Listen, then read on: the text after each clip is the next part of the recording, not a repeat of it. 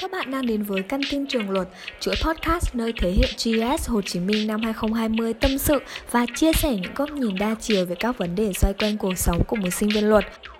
Dành cho những ai chưa biết thì GES là chương trình học bổng và hướng nghiệp dành riêng cho sinh viên luật ở Việt Nam, được thành lập để tuyển chọn và ươm mầm các sinh viên luật có tiềm năng, nhiệt huyết với nghề và có mong muốn góp phần phát triển nhân sự ngành luật.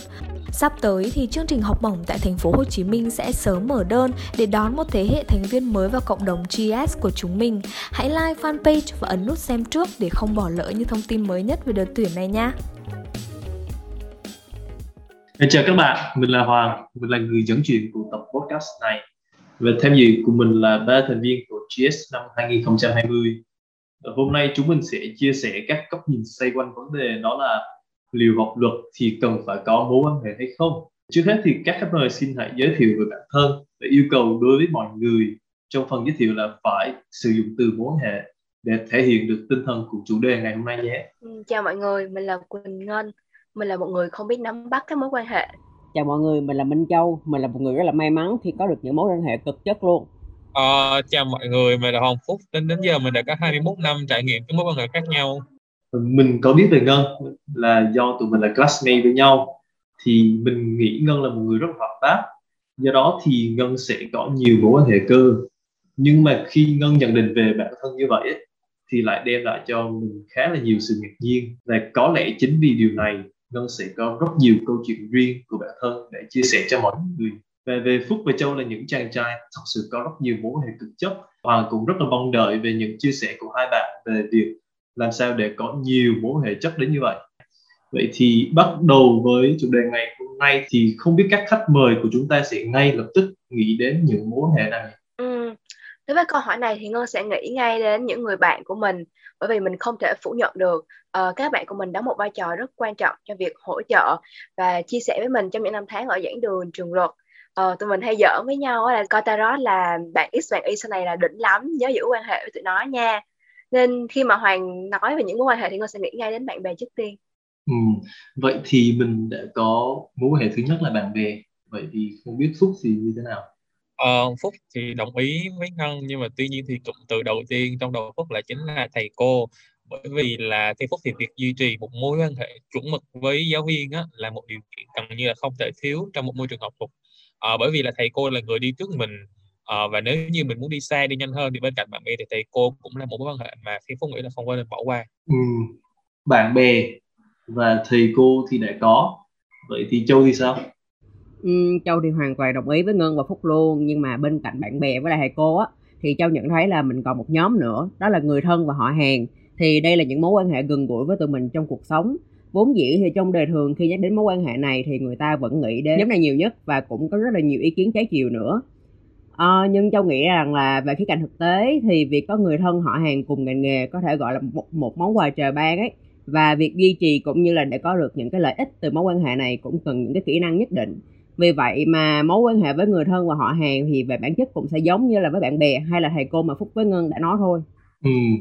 vậy thì khi học luật thì chúng ta sẽ ngay lập tức nghĩ đến về mối quan hệ đó là bạn bè, đó là thầy cô cũng như là người thân và họ hàng. Và thật ra hoàng rất là đồng tình với cái ý kiến của châu về cái nhóm quan hệ là người thân và họ hàng ấy. Chúng ta nên có một cái nhìn rất là khách quan, rất là là tích cực về cái nhóm quan hệ này um, nhân tiện khi châu nhắc đến họ hàng người thân thì ngân phúc hay là châu thì có bất kỳ ai là khi mà tham gia học luật là bởi vì tin tưởng rằng là mình đã có những cái mối quan hệ để đảm bảo rằng là mình sẽ không thất nghiệp hay là sẽ có một cái vị trí chỗ đứng trong việc làm không ha? Ừ, đối với Ngân á thì thật ra ai mà quen biết mình thì đều biết uh, mình đến với luật là một cái duyên. Trước đó là mình không có định hướng theo luật nhưng mà cái tháng cuối cùng trước khi thi đại học á, thì lại bỗng dưng trái gió dở trời lại muốn theo ngành luật lúc đó ba mẹ mình ngăn cản rất là nhiều cũng vì lý do là nhà mình không có ai theo luật hết. Nhưng mà dù ba mẹ có can ngăn thì mình vẫn quyết định học luật. Khi mình chọn trường luật đó là mình cũng không có cân nhắc đến yếu tố các mối quan hệ.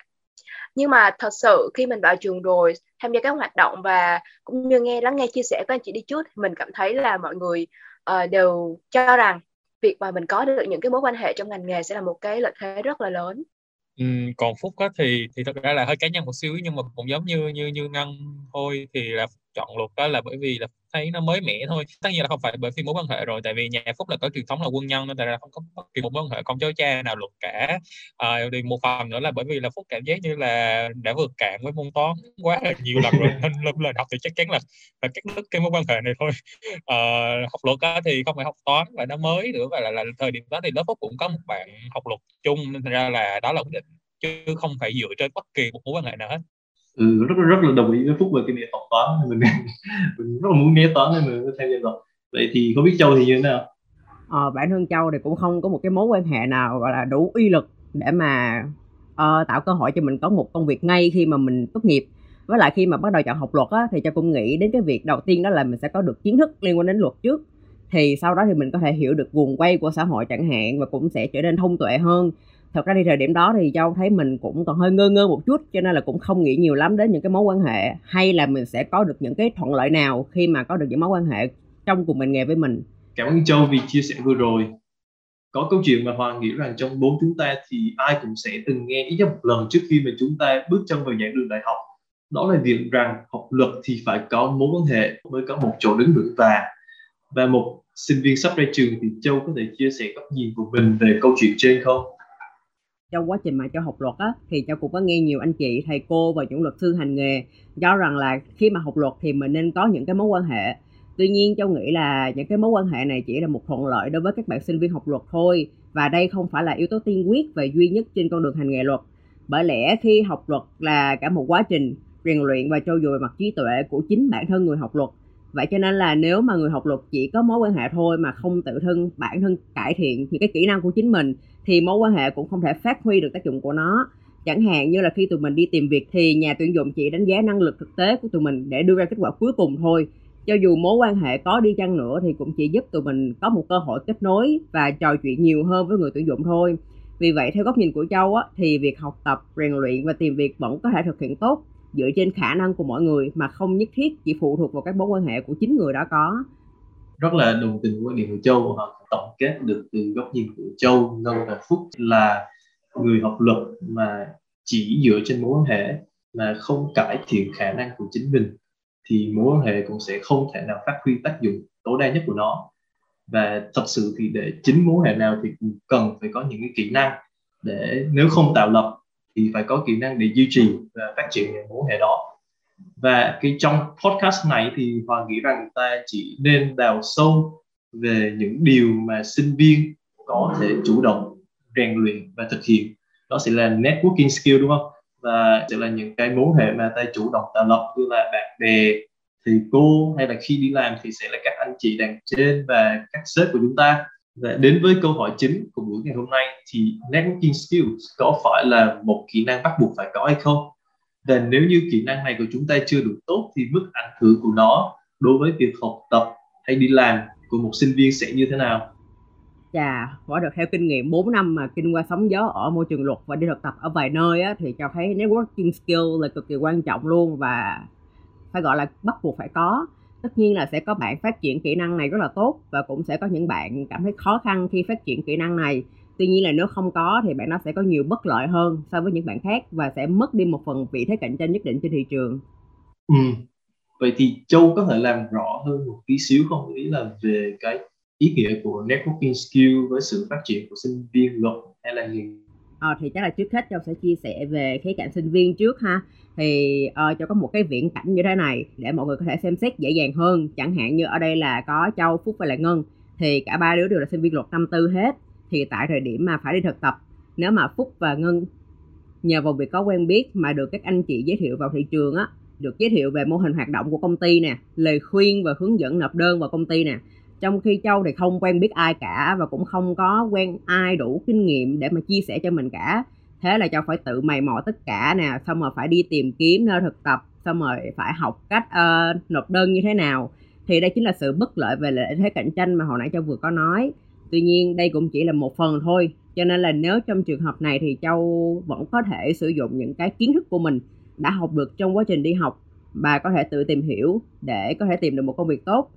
uh, kỹ năng nghiên cứu là một trong những kỹ năng rất là cứng của sinh viên luật mà. Thì mình hoàn toàn có thể vận dụng một kỹ năng này để bù đắp lại cho những cái sự thiếu sót của mình. Hay là trong trường hợp mà mình không có những mối quan hệ thì mình vẫn có thể sử dụng những cái kỹ năng chuyên môn kỹ năng mềm khác của mình để vận dụng nó. Uh, tiếp theo là về khía cạnh công việc thì chắc là cháu sẽ chia sẻ một chút xíu. Tại vì cháu có từng đi thực tập ở công ty luật và cũng như là pháp chế doanh nghiệp rồi. Thì mặc dù ở hai môi trường thì cái mô hình hoạt động của nó khác nhau nhưng mà cả hai nơi đều yêu cầu những cái networking skill rất là đặc biệt. Chẳng hạn như ở uh, công ty luật thì mình vẫn phải làm việc với các anh chị khác đồng nghiệp khác. Uh, tất nhiên là họ có cùng background là về luật với mình cho nên nói chuyện sẽ dễ dàng hơn. Tuy nhiên khi mà thực tập ở trong pháp chế doanh nghiệp á thì không chỉ riêng những thành viên trong nhóm pháp lý của mình mà còn là những anh chị học lĩnh vực kinh doanh kế toán hoặc là làm admin. Thì khi đó những cái ngôn từ mình nói chuyện với dân luật thường ngày thì nó không còn phù hợp nữa và mình cũng phải sử dụng những cái cách thức khác để có thể nói chuyện và duy trì mối quan hệ với họ. Thì tổng kết lại thì theo châu, networking skill là rất rất rất là quan trọng luôn và mọi người cá nhân học luật thì nên ít nhiều châu dồi cái kỹ năng này cho mình. Thật sự là châu đã phân tích rất là kỹ góc độ ờ, cái cái cái sự ứng dụng networking skill và lợi ích của nó trong cái việc sinh viên khi đi học tập, rồi cũng như là đi làm vậy thì không biết là ngân sẽ có một cái góc nhìn bổ sung nào trên góc nhìn của châu không? Thì đối với ngân á giống như châu là ngân đã trải qua hai kỳ thực tập thì mình đều thực tập ở law firm hết. Và cả hai law firm này mình cũng đều không uh, quen biết một uh, anh chị nào trước khi mình apply cho vị trí đó hết. Thì vì sao mà mình có thể apply được? Thì uh, như ngân á là ngân sẽ mình là Gen Z mà mình cực kỳ mạnh trong việc sử dụng các uh, mạng xã hội thì ờ, cái tips nhỏ của ngân á là ngân hay có thêm theo dõi những cái bảng ờ, đánh giá của những công ty luật như là mọi người tham tham khảo những cái bảng đánh giá nhà legal 500 chẳng hạn. Ừ, thì mình sẽ biết được là những cái firm họ sẽ mạnh ở những cái mảng nào và mình đang muốn phát triển ở mảng nào. Sau ơi sau khi mà ngân đã xác định được những cái firm mà mình đang có những cái mảng mà mình phát triển thì ngân sẽ uh, nếu được thì mình sẽ kết bạn Facebook với những anh chị uh, uh, partner hoặc director ở công ty đó hoặc là mình sẽ theo dõi những cái trang thông báo của công ty. Thường những công ty sẽ có hay có hai trang là trang Facebook và trang LinkedIn. Cái kỳ thực tập đầu tiên của Ngân á là do Ngân theo dõi Facebook của một uh, anh luật sư. Và khi mà công ty có tuyển thực tập sinh thì anh có share về uh, cái uh, bài đăng trên tường nhà ảnh. Thật sự lúc đó mình không quen biết mình cũng rất là lo lắng bởi vì ở dưới cái bài bài post của anh có rất là nhiều comment nói là sẽ gửi gắm con em vào cho công ty thì mình nghĩ là chỉ có vài slot uh, cho intern thôi có khi nào mình không được không? Nhưng mình cứ mạnh dạng apply. Thì rất là may mắn thì anh đánh giá là mình phù hợp với vị trí và anh đã nhận mình vào đó là kỳ thực tập đầu tiên. Còn kỳ thực tập thứ hai mà ngân cũng có một cái tips muốn chia sẻ với mọi người đó là mình rất là xuyên tham dự các seminar ngay cả online và offline. Thì có cái công ty thứ hai của ngân họ host một cái cái seminar về M&A là mua bán và xác nhập. Mình có tham gia thì sau đó mình biết được thông tin là vào cái tháng ờ, uh, 1 hoặc là uh, cuối năm họ sẽ thường tuyển tuyển, tuyển thực tập sinh. Thì sau đó mình phải theo dõi cái fanpage và khi cái thông tin nó vừa đưa lên và mình apply ngay và mình được nhận. Và kể cả bây giờ khi mà ngân được offer một vị trí chính thức á, cũng là từ cái việc mà như cho đề cập ban đầu á, là khi mà mình đã thể hiện được là cái performance của mình ổn thì mình sẽ được uh, cân nhắc. Nên cái vấn đề quan hệ nó rất là quan trọng nhưng mà dù các bạn không có một mối quan hệ mạnh thì các bạn có thể có những cái uh, tips khác để có thể chinh phục những công việc của các bạn mong muốn. Ok, vậy thì Ngân và Châu có lẽ đã là chiếm hết spotlight rồi thì không biết Phúc thì Phúc sẽ chia sẻ góc nhìn như thế nào? Ờ, thực ra là Phúc hoàn toàn đồng tình 100% với Ngân và với Châu với Phúc á, thì mặc dù ngay từ đầu lúc mà đến với luật á, thì Phúc không có đặt nặng vấn đề mối quan hệ tại vì Phúc thực sự không có mối, mối quan hệ nào cả à, tuy nhiên ở trong 4 năm học á, thì Phúc phải nhận ra một điều là chắc chắn là phải sử dụng một networking cực kỳ mạnh đặc biệt là đối với sinh viên học luật uh, như, như chúng mình. Thì uh, mối quan hệ của mình thì tất nhiên là mối quan hệ trong sáng thôi thì thật ra là ngân châu hay hoàng hay là bất kỳ số đông bạn sinh viên nào trong cộng đồng luật thì sẽ tìm thấy và làm được. Thì phúc sẽ chia mối quan hệ phúc làm hai cái. Thứ nhất là học hành thứ hai là về thực tập về công việc thì cụ thể là thực tập. Về học hành thì thực ra là từ năm nhất thì phúc uh, vẫn không có một networking nào hiệu quả bằng cách là ngay cả việc ôn thi thì cũng ôn thi bằng chính sức lực này. Uh, rồi viết bài thì vẫn là dựa vào trên những sách giấy tờ mình viết thôi chứ không có mượn của bạn nào cả. Uh, nhưng mà sau một kỳ thì phát hiện điểm số của mình là lạc đẹp một cách bất thường thì phúc quyết định là bắt đầu là không thể nào chịu đựng cảnh đó nữa phải rủ một đứa bạn thân hoặc học nhóm. Uh, rồi sau đó sách vở thì mượn của các anh chị đề đóm thì mình đi sang đề ở trên các web online để mình biết được đề nào thầy cô sẽ ra dạng câu hỏi nào à, rồi sách vở thì cũng như là mượn của các bạn là chăm chép ở trên lớp. Thì trộm vía thì những cái kỳ sau thì điểm số cũng đủ để gỡ, gỡ gạt lại hết những kỳ đầu. Còn về thực tập thì thực sự may mắn là phúc quen một người chị rất là tốt bụng ở trong trường. Thì chị là một à, người đi trước phúc thì chị hỗ nhiệt tình rất là hỗ trợ trong công việc à, kể cả việc hoạt động ngoại khóa cũng như là định hướng thực tập và công ty luật. Thì à, chị không cho phúc con cá nhưng mà chị phúc chị cho phúc với cần câu. Thì chị review hết CV CV của phúc uh, mồi những câu hỏi nào mà bạch nữ có thể hỏi khi phỏng vấn. Thực ra là những câu hỏi nhỏ nhặt ví dụ như là bạch nữ hay hỏi mình là của buổi phỏng vấn em có câu hỏi nào dành cho dành cho anh không? á thì chị cũng chỉ mình những câu hỏi đó. Và thực ra là lúc đó thì mình mình mình đã đã đã chuẩn bị rất là kỹ phần này những cái phần nhỏ nhỏ như vậy nhưng mà thực ra là chính vì vậy nên phúc phát hiện ra là networking là một cái rất là quan trọng. Tại vì ngay cả những công việc thực tập sau này uh, phúc không có sự hướng dẫn của chị đó. Nhưng mà nhờ những cái cái networking của mà phúc đã học được đó, thì phúc đã áp dụng được nó uh, phúc nghĩ là đến thời điểm này phúc nghĩ là khá là ổn. Thật sự là phúc vừa chia sẻ một cái câu chuyện rất là tuyệt vời và và hoàng nghĩ đó là thật sự là sức mạnh của cái networking skill trong cái việc chúng ta học luật ấy. và đi đến câu hỏi tiếp theo nhé. Vậy thì trên thang điểm từ 1 đến 10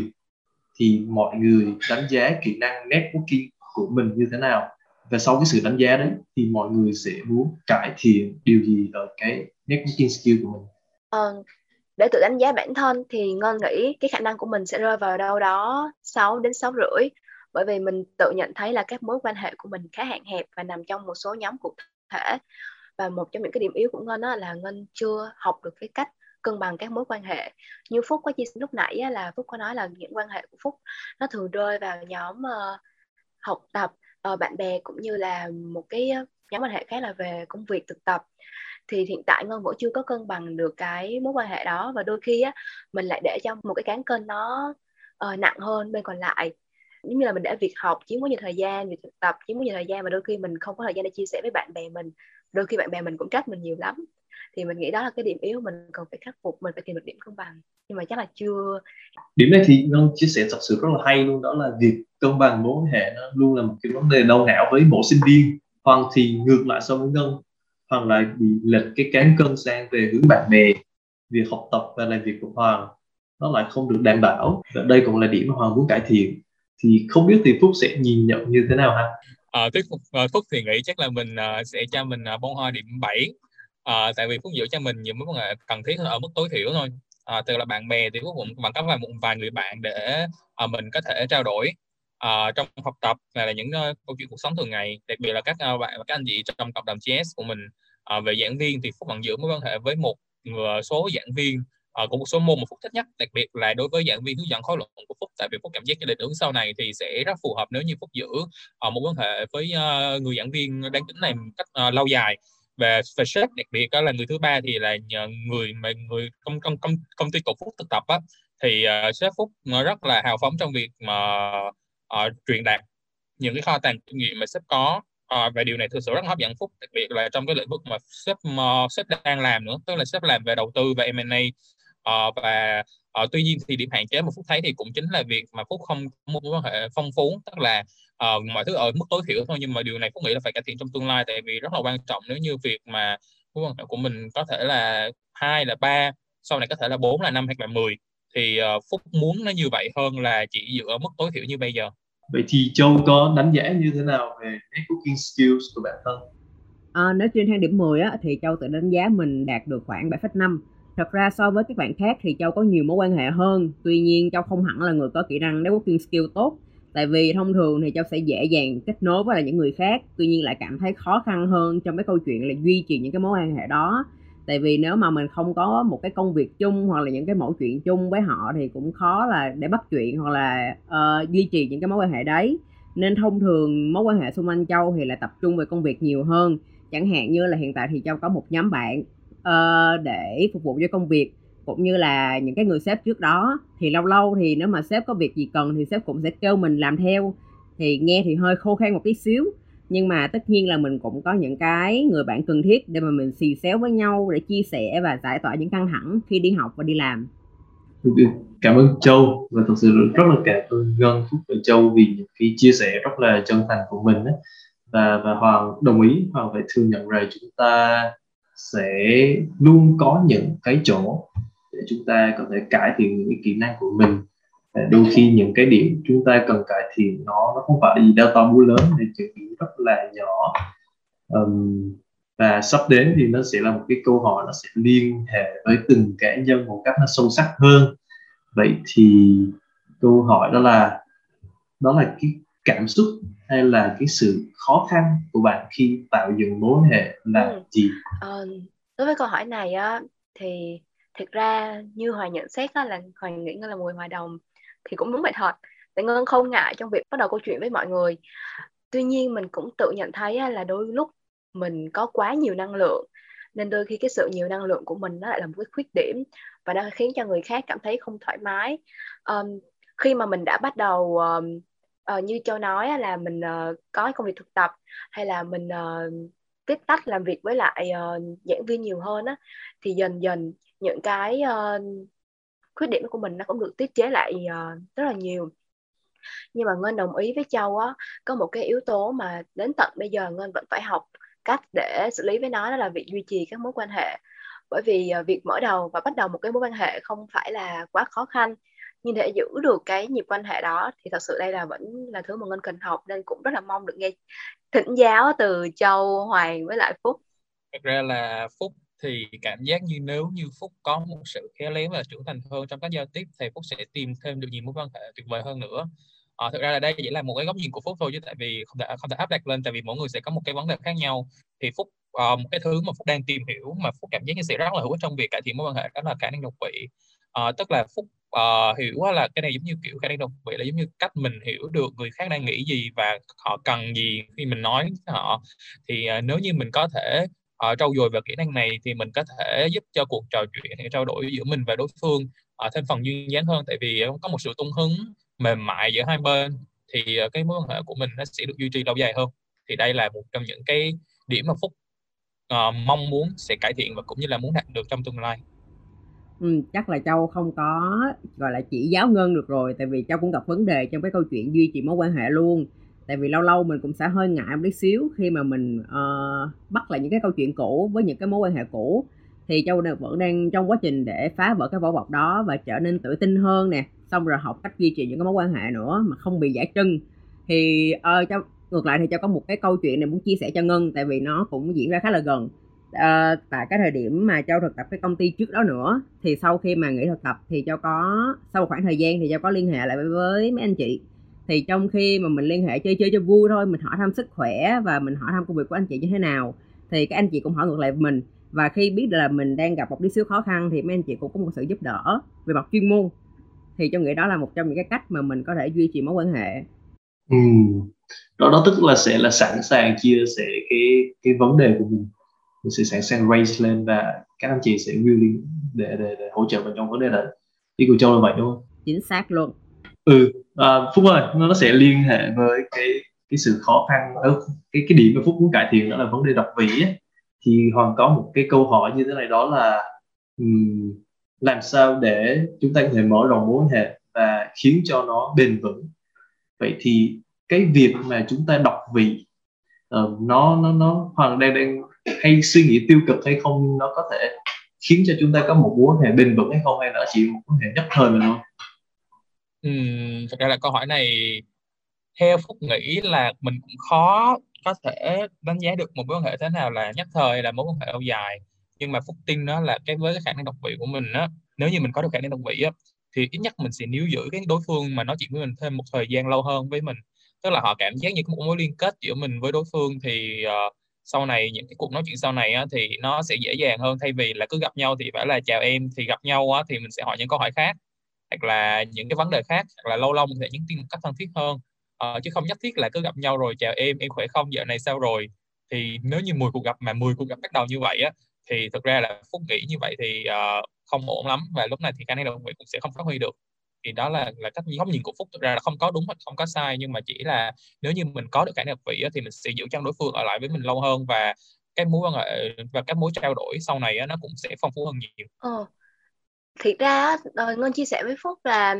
Ngân cũng hay nghe từ hai từ độc vị lắm, nhưng mà trước đây, trước khi mà nghe Phúc chia sẻ thì đối với mình hai từ độc vị nó rất là nặng nề. Nó là như một cái sự toan tính vậy đó. Nên là mình biết về nó, nhưng mình cũng chưa có cơ hội tìm hiểu về nó. Thì mình hôm nay nghe phúc chia sẻ thì mình thấy rất là hay. Nhưng mà phúc ơi, mình cũng đang có một câu hỏi mình cũng đang có một câu hỏi là thường á là khi mà các bạn đã quá thoải mái và tự tin vào bản thân á thì ngoài cái câu chuyện như là chào em hôm nay em thế nào? á thì mọi người hãy mở rộng câu chuyện ra những cái chủ đề khác. Nhưng ví dụ như một ờ, bạn như ngân đi mình không có quá nhiều cái kinh nghiệm về giao tiếp hay là mình cũng chưa có quá nhiều sự tìm sự gọi là ờ, uh, cái, cái quá nhiều kiến thức về cái đối phương á thì uh, mình có thể bắt đầu đọc vị người uh, người người bên cạnh của mình uh, bằng những cái yếu tố nào không? Mình có những cái tips nhỏ nào để bắt đầu uh, có thể hiểu hơn về những cái người mình đang muốn chia sẻ cùng với phúc? Thật ra cái này thì Phúc sẽ bắt đầu theo kinh nghiệm của Phúc là Phúc sẽ bắt đầu những sở thích của Phúc với người đó. Tức là thật ra là Phúc một người khá là dễ dễ tính. Thành ra là Phúc may mắn là Phúc có thể cảm nhận được cái điểm chung giữa Phúc với người đối, đối phương khá là nhiều. Ví dụ như là à, đối với một lần đầu tiên Phúc đi thực tập á, thì trong công ty Phúc có một chị rất, rất là thích uống cheese coffee. Uh, tất nhiên là Phúc không có uống rồi tại vì đã đắt quá. Nhưng mà uh, thực sự là là là ngày đầu tiên sau này á, thì ờ, Phúc uh, chủ động mua chi coffee cho chị đó và phúc hỏi những cái vấn đề liên quan đến công việc đến cuộc sống hay là đôi khi là chuyện là những câu chuyện vẩn vơ ví dụ là sinh nhật của chị ngày nào hoặc là những cái ờ, ví dụ là em không hiểu vấn đề này thì lo lo thì chị em vẫn được chia coffee uống. Thì từ những cái sở thích nhỏ như vậy á, thì cảm giác như là sẽ nó phá vỡ một cái tảng băng trong một mối quan hệ ngay từ đầu á rồi sau này những câu chuyện nó sẽ dễ dàng mình nói với nhau nhiều hơn rồi uh, đi từ những cái nhỏ nhặt như là sở thích thì sau này sẽ thân thì chỉ thân thiết hơn thì đối như đối đối với phúc là như vậy thì thì một phần hiệu, cũng hiệu quả được phần nào Ồ, ví dụ mà không nói nhìn mặt không thì đọc được không? Ôi rồi cái đó đáng cái đó là đáng sợ lắm á, cho cái đó creepy lắm ừ, Hoàng Hoàng rất là đồng tình với Phúc về về cái góc nhìn độc vị ấy. và Hoàng đồng ý với Ngân ấy. đó là đôi khi Hoàng nghe cái từ độc vị nó hơi tiêu cực đó là sẽ có tính toán nhưng mà sau khi nghe Phúc chia sẻ thì Hoàng hiểu cái vấn đề của Phúc độc vị là Phúc cố gắng chân thành nhất suy nghĩ về làm sao mà có thể connect với cái người mà mình muốn connect một cách tốt nhất bằng cách là cố gắng tìm hiểu sở thích của họ tìm một cái điểm chung gì đấy và bằng sự chân thành và đó cũng là cái cách làm của Hòa khi mà Hòa cố gắng tạo dựng một cái mối quan hệ. Um, vậy thì nó sẽ có một câu hỏi tiếp theo sẽ dành cho Ngân. Đó là một câu hỏi đó là vậy thì đối với các mối quan hệ thì Ngân sẽ có một cái góc nhìn riêng của mình. Đó là về số lượng như thế nào là đủ hay là cái mối quan hệ um, sẽ phải có một cái chiều sâu nào đấy không? Tôi nghĩ là đối với vấn đề này thì sẽ không có một cái cô thức cố định nào cho tất cả mọi người hết. Bởi vì uh, sẽ tùy thuộc vào cái tính cách của bạn như thế nào. Có thể xác định được uh, những điều phù hợp với bản thân bạn. Cái việc mà có nhiều mối quan hệ đối với một số người không cũng không phải là một cái yếu tố tốt. Nếu mà họ cảm nhận được là cái những cái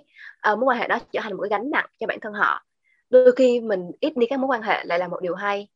Nên cái đó cũng rất là tùy thuộc vào cái nhu cầu của bạn là gì nhưng mà mình chia sẻ như vậy thì nó khá là định tính đúng không? Thì ngân cũng muốn chia sẻ là một cái câu chuyện là hồi đó hồi đầu năm tư của ngân thì ngân có tâm sự với một người anh anh có làm quản lý về mảng legal trong in-house. Thì mình có hỏi là anh ơi anh thấy là trong trường luật á thì thường thầy cô sẽ dạy mình rất là nhiều về kiến thức nhưng mà lại không cho mình uh, lại không chỉ cho mình những cái khả năng xã hội khác những cái kỹ năng liên quan đến xã hội khác như là networking. Thì uh, em không biết là cái việc mình không có networking đó, nó có quá ảnh hưởng không? Và em nên làm như thế nào để tạo dựng và duy trì cái mối quan hệ như vậy? Thì anh trả anh mình trả lời rất là lạnh lùng luôn là trước khi mà em tính đến cái vấn đề là em xây dựng những cái mối quan hệ với người khác á thì em phải tự đánh giá được là giá trị bản thân của em đang ở đâu và vì sao người ta cần phải duy trì và kết nối với em. Thì lúc mà mới nghe chia sẻ như vậy á mình cũng rất là hết hồn. Nhưng anh mình giải thích á là trừ khi cái mối quan hệ liên quan đến gia đình hay là bạn bè thân thiết thì chúng chúng mình sẽ chơi với nhau rất là thoải mái và thường không có một cái suy nghĩ gì. Nhưng những cái mối quan hệ còn lại và nhất là quan hệ công việc á thì thường nó sẽ được xây dựng trên lợi ích tương hỗ tức là cả hai bên cùng có lợi. Vì vậy bản thân của bạn phải có một cái giá trị nhất định thì hai bên có thể tìm được đến với nhau. Thì anh mình có chia sẻ là nhất là trong công việc thì uh, bất kể một quan hệ nào cũng phải uh, xây dựng cho sự chân thành hết. Thì cái sự chân thành đó trong công việc á, em không thể thể hiện qua cái việc mà định nọt hoặc tân bốc được bởi vì đó rất là nhất thời. Mà việc tốt nhất em có thể làm đó chính là hoàn thành tốt những công việc được giao. Thì cái việc mà mình hoàn thành tốt công việc được giao á, nó chính là cái yếu tố thể hiện được cái sự tận tụy cũng như là thước thước đo đánh giá được cái khả năng bản thân của mình. Và nó mang yếu tố bền vững chứ không phải là nhất thời như những lời hoa mỹ khác. Thì để trả lời thì mình sẽ nghĩ mình nghĩ là cái việc uh, số lượng và cái chiều sâu các mối quan hệ là cái thứ mình không thể kiểm soát được. Bởi vì nó phụ thuộc vào yếu tố khách quan cũng như là cái sự chủ quan của người đối diện. Nhưng mà cái thứ mình có thể kiểm soát được chính là thái độ của bản thân đối với cuộc sống và đối với công việc. Thì uh, khi mà bạn đối xử với mọi thứ bằng một sự chân thành thì những cái kết nối thật sự thuộc về bạn nó sẽ ở lại. Uh, có hai thứ mình đúc kết được từ chia sẻ của ngân đó đầu tiên sẽ là chúng ta cần phải có một sự độc lập tức là chúng ta phải có một cái năng lực cốt lõi, thì chúng ta mới có thể đi tìm người khác để chúng ta tương hỗ hỗ trợ họ để tạo thành những cái connection được. Là cái vấn đề thứ hai đó là sự chân thành. Đây là một góc nhìn rất là hay và rất là thực tiễn và hoàng nghĩ là chúng mình cũng nên xây dựng các mối hệ của chúng ta dựa trên cái góc nhìn này. Vừa rồi thì phúc và ngân đã chia sẻ về những câu chuyện của bản thân liên quan đến networking skills. Vậy thì không biết châu cũng sẽ có những câu chuyện nào về việc một mối quan hệ đã đem lại cho châu những cơ hội và thông tin cực kỳ cần thiết chưa ha Ừ, thì bản thân Châu thì giống như ban đầu Châu có bảo thì Châu có khá là nhiều mối quan hệ và ngược lại thì Châu cũng nhận được rất là nhiều thuận lợi cũng như là lợi ích từ những cái mối quan hệ này. Do xuất phát từ một đứa thì khá là ngơ ngơ xong rồi hay ngại rồi còn hay sợ sệt khi mà phải bắt tay vào những cái công việc mới hay là tạo những cái mối quan hệ mới nữa cho nên là uh, những cái mối quan hệ đã giúp Châu vượt qua được cái nỗi ám ảnh này. Mà cụ thể đó là ngay từ uh, năm nhất của đại học luôn thì Châu có tham gia và trở thành thành viên của một câu lạc bộ tên là câu lạc bộ nghiên cứu và tư vấn pháp luật của Đại học Kinh tế Luật. Thì tại đây thì các anh chị đã truyền những cái cảm hứng và ngọn lửa đối với nghề cho mình. Và đồng thời thì các anh chị là những người đi trước thì các anh chị cũng chia sẻ cho mình biết là à thị trường nghề luật này như thế nào và uh, chia sẻ và rèn luyện những cái kỹ năng cứng cho mình và GS của mình cũng là một trong những cái kênh mà các anh chị đã giới thiệu cho Châu biết và kêu Châu bảo là apply thử đi, biết đâu đậu thì sao? Và không ngờ thì đậu thiệt. Thì Châu cũng cảm ơn các anh chị rất là nhiều vì đã giới thiệu cho mình đến một cái cộng đồng rất là quý giá và mình đã có được những cái lợi ích sau đó và cũng như là có quen biết được những người bạn rất là dễ thương, dễ mến và còn những anh chị lớn hơn nữa. À, vì vậy là nếu mà bạn nào đang có đang nghe podcast này thì châu nghĩ là một lời khuyên chân thành với các bạn là các bạn hãy cố gắng tìm cho mình những cái mối quan hệ cực chất và mình có thể uh, có được những cái thuận lợi từ những cái mối quan hệ đó bằng sự chân thành của mình. Vậy là châu biết đến GS thông qua các anh chị từ câu lạc bộ Ừ, đúng rồi. Ờ, các anh chị không chỉ giới thiệu mà các anh chị còn hỗ trợ Châu trong cái công việc là ờ, làm đơn, nộp đơn và cũng giúp đỡ Châu trong cái câu chuyện chuyên môn nữa để có thể thành công khi mà mình uh, áp làm một cái cộng đồng như thế này. Và và thật sự thì thì ở góc độ của Hoàng ấy cũng rất giống như Châu thôi thì Hoàng biết đến GS cũng thông qua một chị không phải trong câu lạc bộ của Hoàng mà nó sẽ đến từ một cái mối hệ nó rất là là là là là hay như thế này tức là hoàng có một anh chủ nhiệm câu lạc bộ. Và anh đó lại làm chung nghiên cứu của họ với một chị trong GS và tình cờ thì hoàng lên Facebook thì hoàng biết cái chị đấy làm chung nghiên cứu học với anh chủ câu lạc bộ. Nên là một ngày khi mà hoàng đi tham dự hội thảo thì hoàng gặp chị đấy. Và hoàng đã mặc dày một tí, hoàng sẽ đi tới chủ động bắt chuyện với chị và chị ơi, chị có phải là chị N làm chung nghiên cứu phòng với anh Huy không? Và sau đó thì thông qua cái mối hệ đó Hoàng đã biết đến GS và Hoàng đã quyết tâm apply GS thông qua cái câu chuyện đấy. À, Ngân cũng muốn bổ sung thêm uh, câu chuyện của Hoàng với Châu á, là uh, Hoàng với Châu chia sẻ là nhờ tham gia cái câu lạc bộ và có hoặc là có connection với các anh chị đi trước á, thì uh, các bạn đã biết với GS thì Ngân một lần nữa lại là con người của mạng xã hội thì Ngân lại biết GS thông qua một cái fanpage uh, có share bài về GS thì mình có tham gia hội thảo và mình cũng tự nộp đơn và mình cũng cuối cùng thì cũng có cơ duyên được đến với GS thì thông qua cái podcast này thì mình cũng muốn được uh, lan tỏa đến mọi người là dù mọi người đã biết về GS trước hay là chưa biết thì sắp tới đây chúng mình cũng sắp có một cái đợt tuyển mới. Và mình mong là khi chúng ta gặp nhau qua podcast này cũng chính là một cái duyên và mình uh, rất là ủng hộ mọi người có thể tự tin và apply cho vị trí này để chúng mình có thể gặp nhau trong tương lai và có thể chia sẻ với nhau những câu chuyện thật là tuyệt vời. Rất là cảm ơn những cái chia sẻ của Ngân Phúc và Châu. Những cái chia sẻ rất là thực tế những và cùng với những cái câu chuyện rất là thú vị và đây cũng là phần kết của buổi podcast ngày hôm nay của chúng ta. Và đây là góc nhìn của chúng mình các thành viên GS thế hệ năm 2020 chia sẻ về vấn đề là học luật thì phải có mối quan hệ. Nếu như các bạn lắng nghe còn có bất kỳ quan điểm gì hay tâm tư chia sẻ nào thì đều có thể liên hệ, trao đổi với chúng mình thông qua fanpage GS và sắp đến thì GS sẽ có một đợt tuyển thành viên đó. Các bạn hãy sử dụng mối hệ của mình để cùng với bạn bè apply với GS nhé. Xin chào và tạm biệt mọi người. Bye bye mọi người. Hẹn gặp lại mọi người nha. Hẹn gặp lại mọi người